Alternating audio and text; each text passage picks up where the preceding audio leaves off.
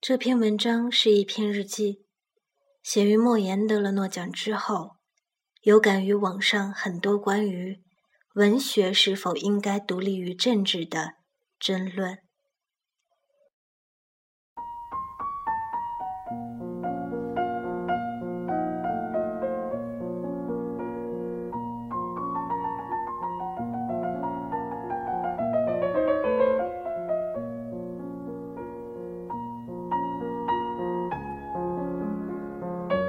莫言是这个时代最有才华的演讲者之一，他的词句有让人信服和感动的奇异力量。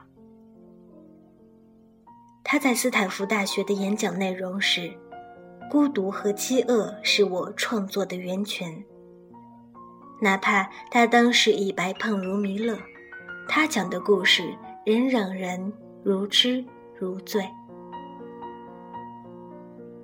他的诺贝尔奖演讲词称自己是讲故事的人，哪怕所有人都知道，他承担的国家形象得到的毁誉，在政治时代中的承上和启下，都远远超越一个说书人。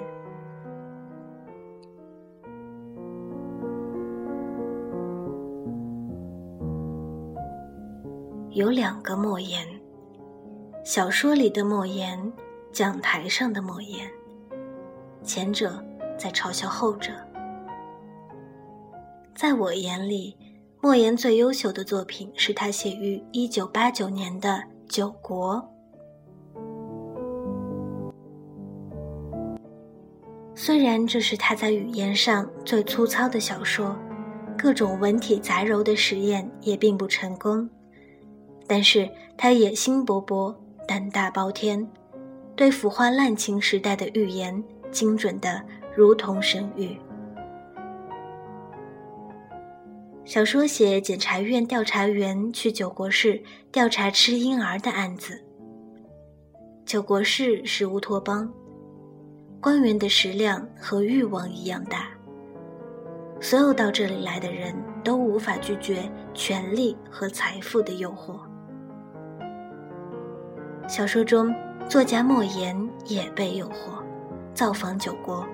他写道：“体态臃肿、头发稀疏、双眼细小、嘴巴倾斜的中年作家莫言躺在火车卧铺上。我知道，我与这个莫言有着很多同一性，也有着很多矛盾。我像一只寄居蟹，而莫言是我寄居的外壳。”莫言是我顶着遮风挡雨的一具斗笠，是我披着抵御寒风的一张狗皮，是我戴着欺骗良家妇女的一副假面。有时我的确感到，这莫言是我的一个大累赘，但我很难抛弃他，就像寄居蟹难以抛弃甲壳一样。这个莫言实在让我感到厌恶。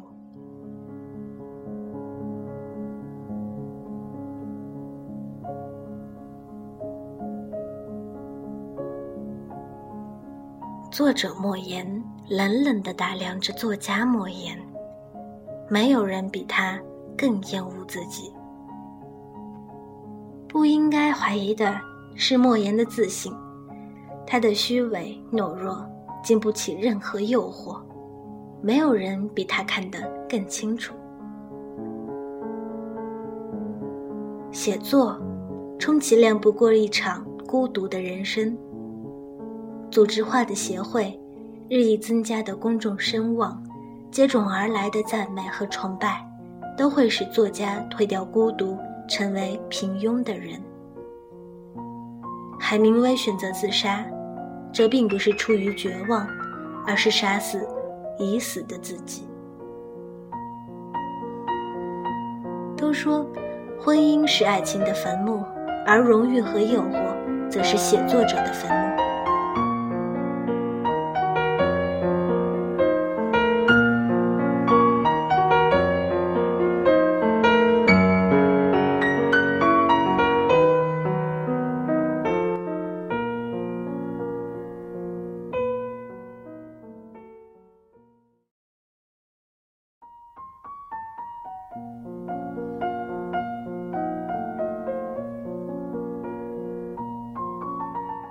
对于莫言的指责，大部分都集中在他对政治的冷漠、选择性的冷漠上。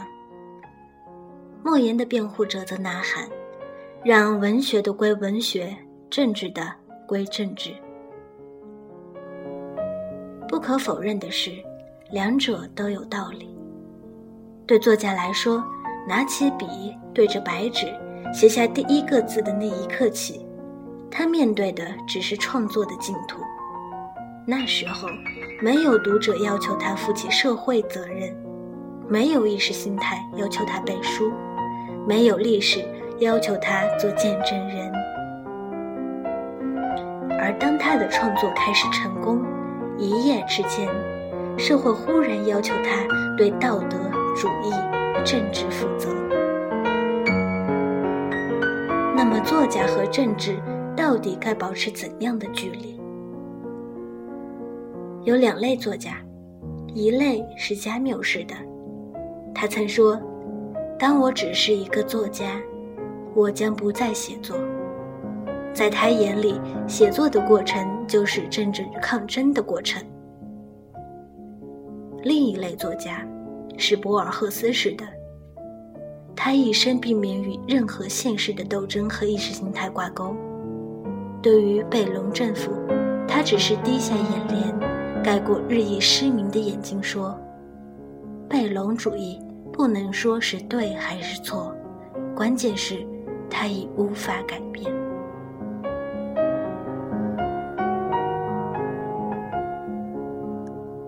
作家有权利保持自己的意识独立，同时，他也必须和所生活的时代有某种同频的互动。这种互动不是来自于意识形态的召唤，不是对苦难者的代言，不是推翻现有政权的野心，而是倾听自己良知觉醒的声音，诚实的把它记录下来。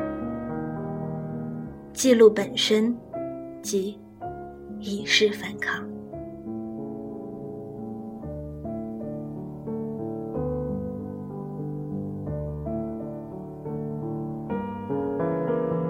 作家可以为一片树叶哀痛，为一抔黄土作传，可以为一个无名的囚徒请命，可以为一场世界大战殉身。这其中并无优劣高下之分。